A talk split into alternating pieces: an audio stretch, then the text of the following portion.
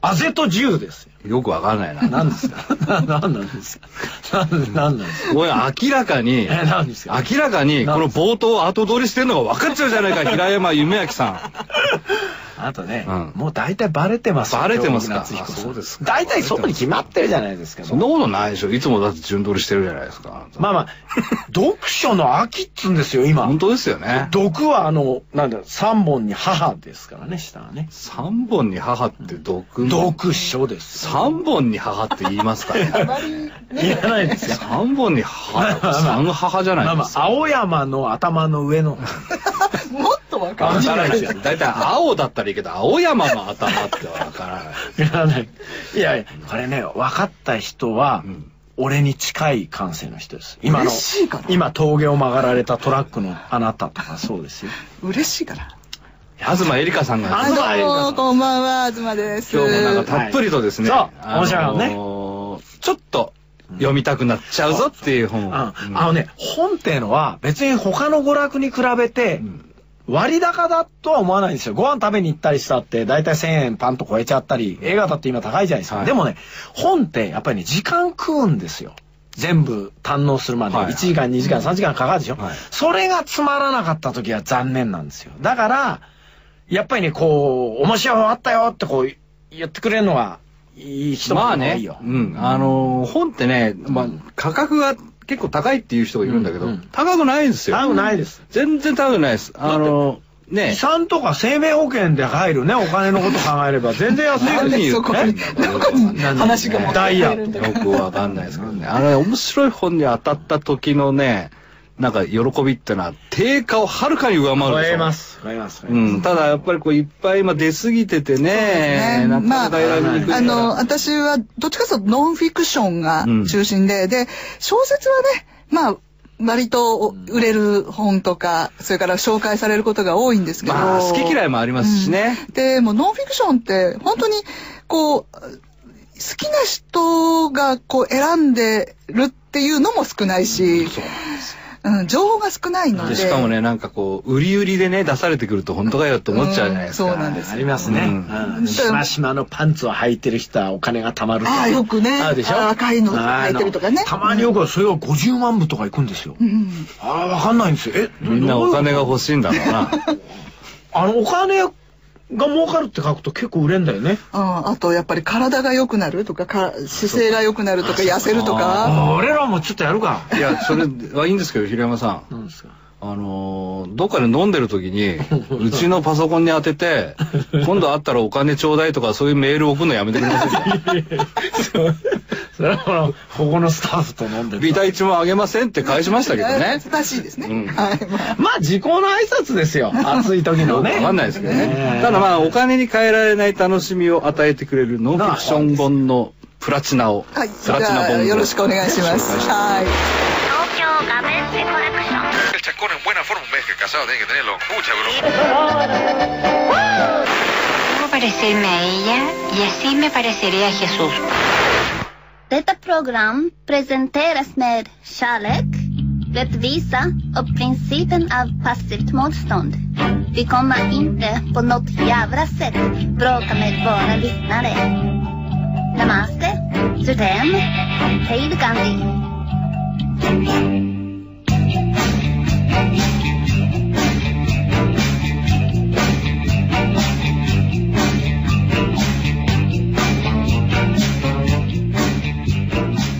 あの最近の面白いノンフィクション系のもはいのはをいいくつか持ってきたので、はいはい。えっ、と実はこれ好きそうでしょうねこの、このタイトルがすごいよね。えー 私には。は女性の排卵が見えるっていう女性の排卵が見えるんですよ、あなた。 これはですねすごいじゃないですか。まああのタイトルがね、うん新章ですごく、んあの戦場的なタイトルねタイフトルランス書院だったら違ったものに見えは感じますよ。で、もこれは実は共感覚者というはいはいはい。人たちの話なんです。まあタイトルが刺激的なんですがうん、要するにえっとたなんかを食べたら色が見えるとか。なんかうのん音を聞くと数字が見えるとか、うんそういうなんか何かのことで、えー記憶とか頭の脳脳の中でちょっと複雑になっている本なんですね。うんでこの岩崎純一さんという人は共感覚者で、あ、そうなんですそう。よ。でこの人自身がこの人が自身あーそう。で、で、その方は、小さい子供の頃かうんら、その、入らんのはわからないけど、この女の人は今日なんか違うっての分かったの。なるほど。またいいじゃないですか、それは。どうですかでもそ れって、これ、えあの小説ネタになりあそうあでしどょん平山な、さんあのそれどんな風に違うやって見えるわけなんか違う。色が違うとか色が周りの雰囲気が違うとオかーラみたいな。そうそうまあオーラとはちょっと違うらしいんだけどでそういうことをい言うとおかしい人って思われるじゃないですかまあ、平山さんみたいにね。ね。いやいやいやおばちゃん今日ちょっと薄いっぽいね、みたいなね。でもそういうことをしてたら実はうんその自分がまああのそういうことを研究し始めたわけですようん。うんそしたらあ本当にそういうのあるんだって割と多くの男の子にうん小さい男の子にそういうことがあるんだってことが分かったとあ、そうか。昔から女の人を守るというかおうそういうおと能力うがん男の人にはあると。そうかい。うん。あ、じゃあこれは俺もあるんだ。ないね。えいやいや、ちょっと待って。あったかもしれないけど、もうないね。え、なんでよ。もしかしたら俺が日々感じているサムシングみたいなのがそれかもしれないか。もしれないけどね。うん、違うかもしれないけどね。 まあでもそういうやつなんですよ。で、これを読んで、あ、面白いなと思ってたら、そう。こう、出新ました。藤純情さんの、純情がね。あぜと銃読んじゃったんですよ、私。違う。純そう情だ、が。あぜと、あ、あいつ生理わかんねえよ。ってばえこの第2章目が、うん。共感各社の話なのよ。あ、そうなのうんあ、読んでいいわ。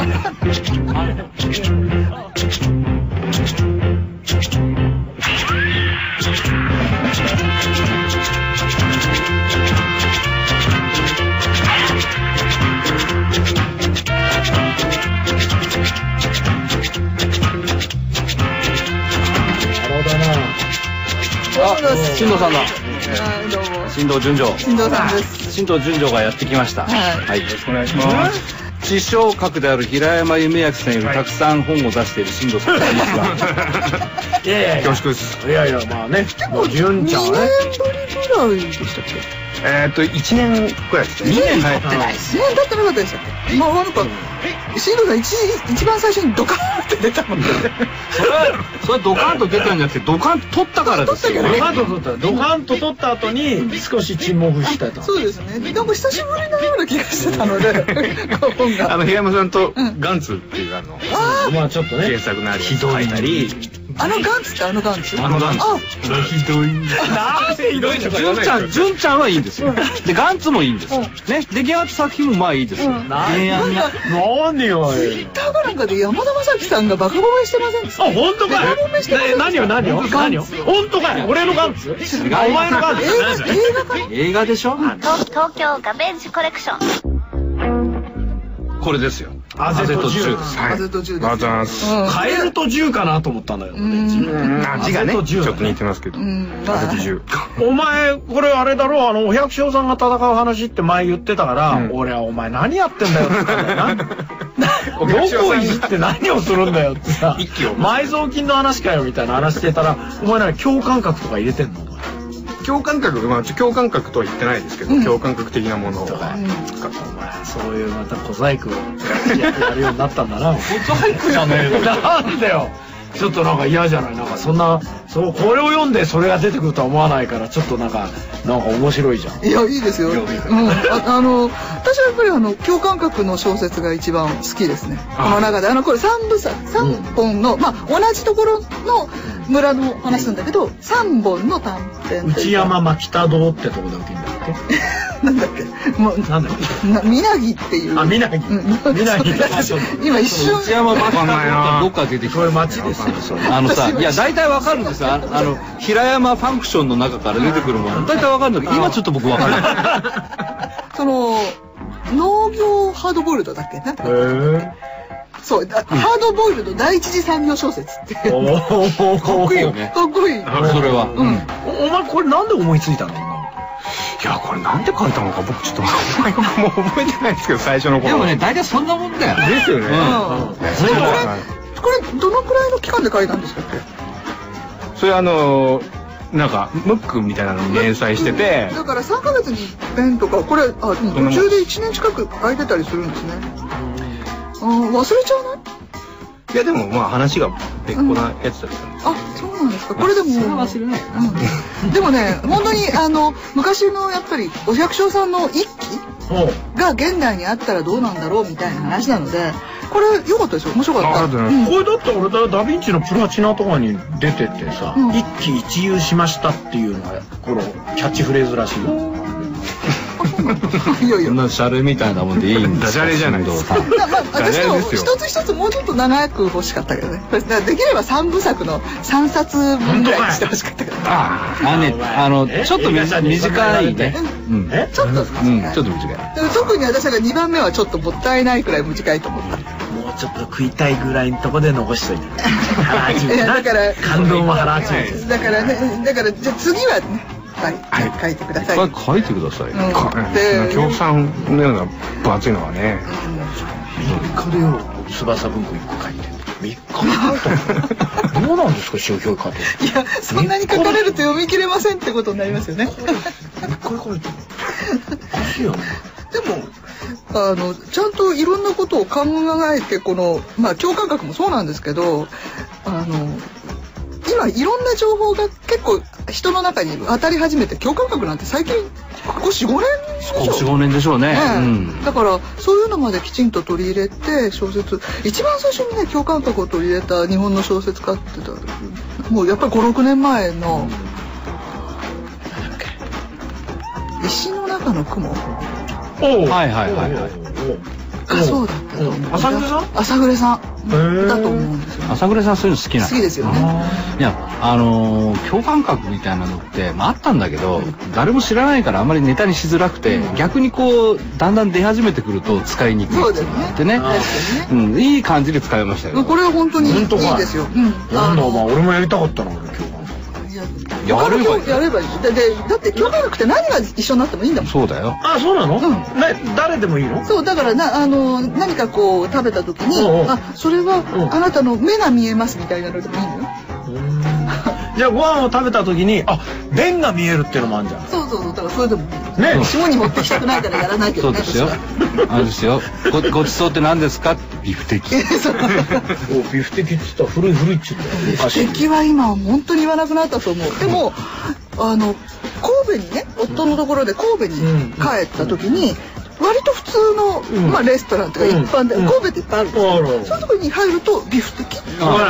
ほら俺だからそういうの出ちゃうんだよ俺ねうん生まれ育ちが出ちゃうのよ神戸じゃないじゃん、うん川崎でしょいやまあそうだねね近い日本のデトロイトとか言って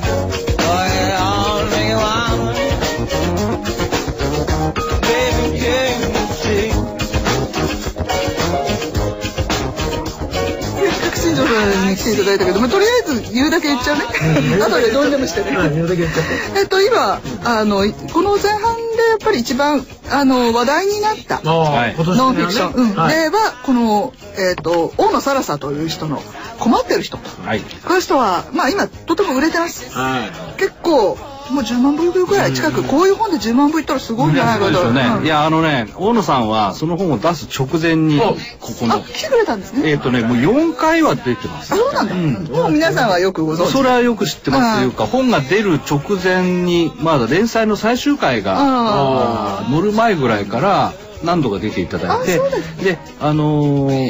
この人もねいあとこの 人もねいやまあ珍しく平山さんもね割とあれですよ俺はもう結構共感覚しましたよ共感覚は違うけどねんそう核いらない共あ感共感しました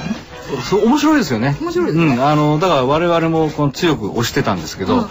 おかげで売れましたうんね、まあ売れてますね今でこれやっぱさ初めて出したノンフィクションで10枚いくってなんすないねまずないんじゃないあノンフィクションってたまにありますよね五体不満足みたいな例があるからあ奥のねまあだからああいうのもあるのであのエッセイとかはたまに行ったりするも光んねもありますからね、うんだからそれはあの何とも言えないけどただやっぱり難病少女がが頑張ってるっていう難病少女なんだけどなんかこう難病っぽく書かない、頑張ってるんだけど頑張って書かないっていうのは上手だと思う、上手だと思うあとあの笑えるでしょ笑えますもん結局何か苦しいことがあったり自分ではどうしようもないことがあった時にどうそれを明るく乗り越えるかみたいなことがちょっとあったのかもしれない、笑うのは一番僕は正しいと思うんで、だからこういう時でもこういう時でも笑えるんだっていうことをこう自ら証明しているわけじゃないですか、まあ本当に今あのいろんな賞にもノミネートされたりとか、うんうんでまあかなりいろんなことも新しい連載も始まったりもするし、注目の人でもありますが、まあまだご存知ない方がいれば、じゃあここに何回もいらしたんだったら、このね番組の方はみんな知ってるかもしれません知がってるんですよねあのこれはプロデュースされた高野さんも一緒に来てくださったりしてそうそっかそっか、うんじゃあ高野さんも一緒にっていう感じですね、でこれはだから私もおすすめです、はい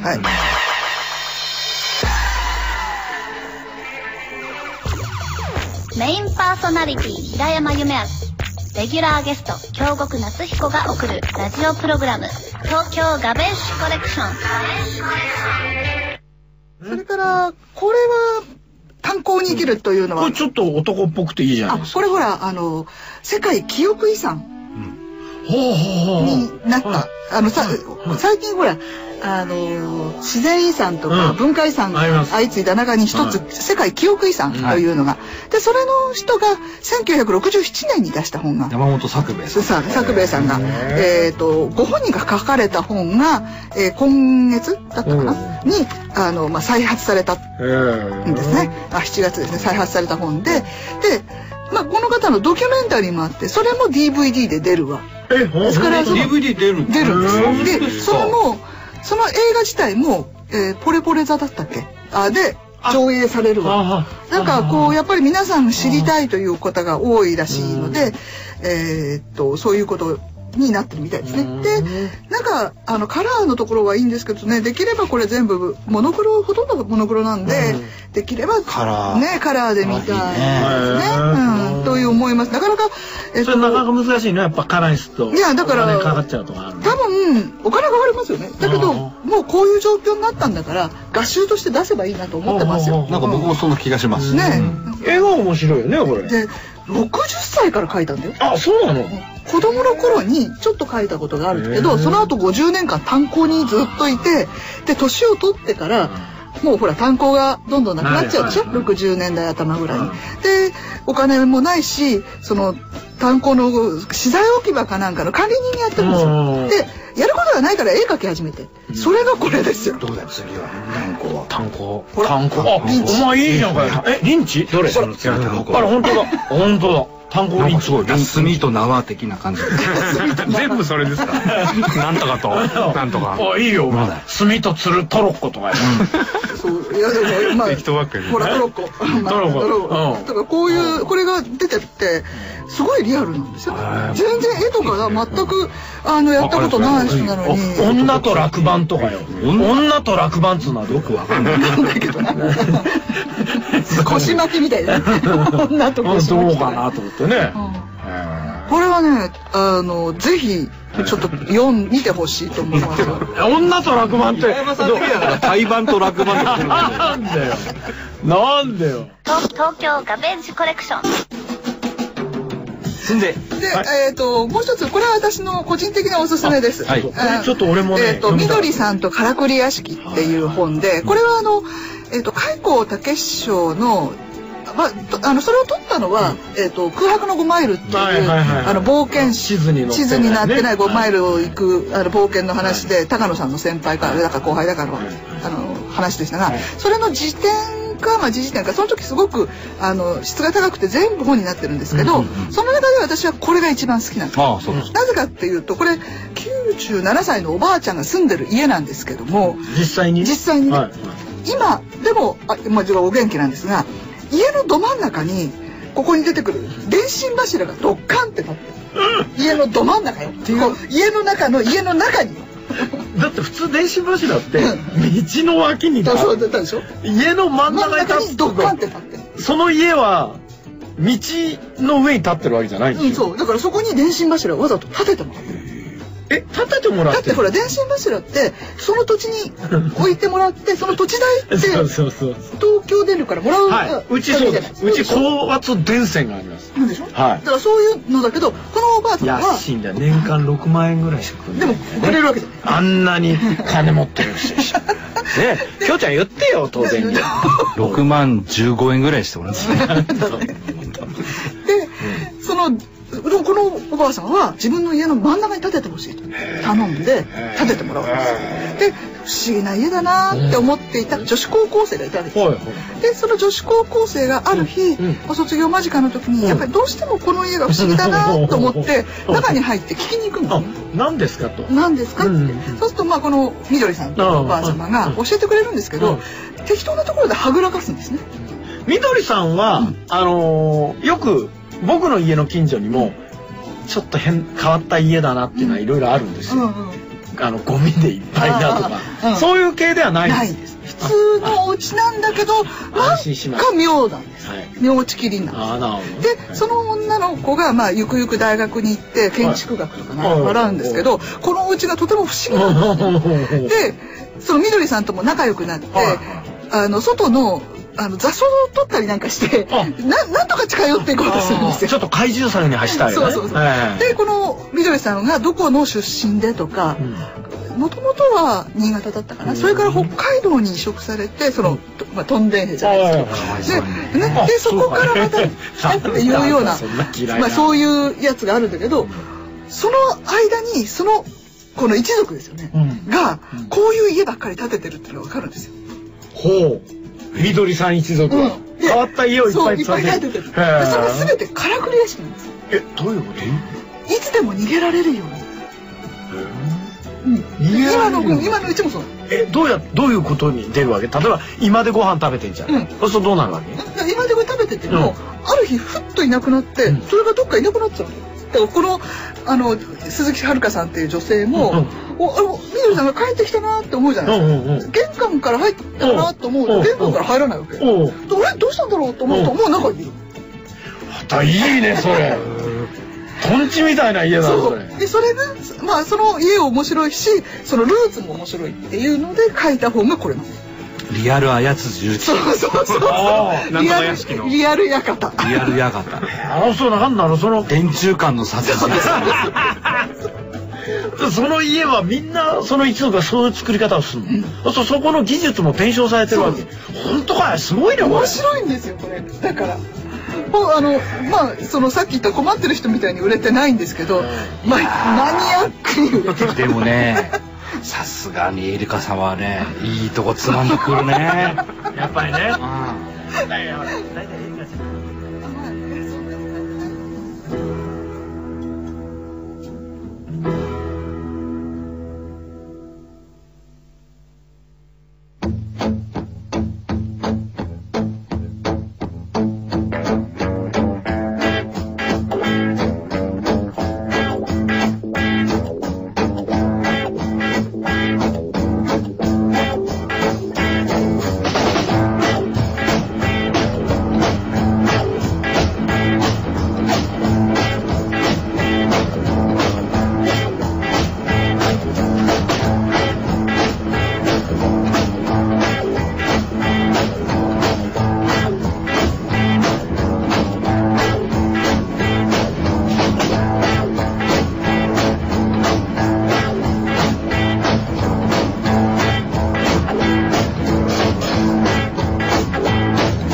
で最後はこれはまあ荒俣さんが推薦なのなるでほど京ね本さんご存知かもしれませんが知ってますい厳重標本箱という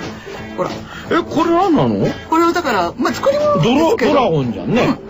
作り物なんですけど、すっすごごくいよくできてるよくんでできすてるね、これ。 これがだからまあこういうのでどういう動きをするのかってどこで捕獲されたとかって嘘ですけどねもちろんだけどそういうのあららをほららこんなのすごいじゃん。すごいでしょあ、相当の亀だ。でもほらえこういうそのえっ、とこここういうものばっかり作ってる、まあ、芸術家の方の写真集というか作品集なんですがえこれちょっと面白い。これもすこれ、やっぱあさそうかい、ずいぶんあれですよ、あの、手かかってんですよ、これ大きさはどんくらいんのだろうけどね。まあでもこういうのをやる人はやるからね。好きでやってるからはいはい。京極さんはだって共感するでしょこれ別にしないですよえさっきのあの ね、すると ね、言うんですよ、そうやって。あの、へそ曲げてね。いやいや僕はへそはないですよ僕いやいや俺カエルないじゃダメじゃないですか。ないじゃ哺乳類ですらなくなっちゃうんですよ。団団体性がねいいですカッパになっちゃう。包丁動物的なものでいいで すよ秘密の博物誌っていうのは多分20 20年もう今1 5 6年前に、うんおー弟としかなうんこうなったんですうん、そうそうそう、えーあれも面白かったでしょ、うんあれはこう剥製じゃないんですよね、え、同じ人ね。いや違ういや違うそれはね外国人外国人えあの系統はね荒本さん大好きなんですよ、うんまあ私も大好きでついこの間まとめて所要したんですけど平山さんそういうの好きなんですー好き好き。お好き俺ね、あの、ちょっと変わった形の、そういうの好き。あ、怪獣はダメなんだよね。人間の体が残っているような感じで変わってるのは大好き。大好き大好き。ちょっとあのフリーク系そう。そう。うん。フリッケ大好き。だからあの妖怪とかも好きだし、ただね、尻尾が生え出すとダメな怪獣みたいな。ジャミラ好きなのジャミラス。あそっか尻あ尾となガいラモン。ガラモンも好きよ。尻尾って尻尾ちっちゃいからねちっちゃい。うん尻尾ちっちゃいあの顔がさうん、ああいう人いるじゃん。ガラモンみたいな顔系さのね、ううんん、ガラ系のでガラ系ねうんでガラ系の人ってあのあのガラモンの一番いいとこって死んだ時にゲロ吐いて死ぬんだよねあそうだっけうえーってああれれがが遮断するあそうとかあれが俺子供の時にゲ見たロ時にかどうかは大喜びしちゃってアさラモンはだってロボットなんだからさゲでもロじゃないそうでもあのゲロっぽいじゃんブラーガラモンみたいにゲロ吐く人はいますい ますい ますいます私でもピグモンで泣いたなああ石石ぶつけられちゃってねピグモンはないかなえーピグモンでも俺ピグモン出てきた時ちょっとがっかりしたんだよね、えガラモンってこんなだったのかと思ってちっちゃいじゃんちっちゃいガラモンじゃないからピグモンなんだねそれはちょっとどうかなでもピグモンって語源がちょっと辛い感じだよ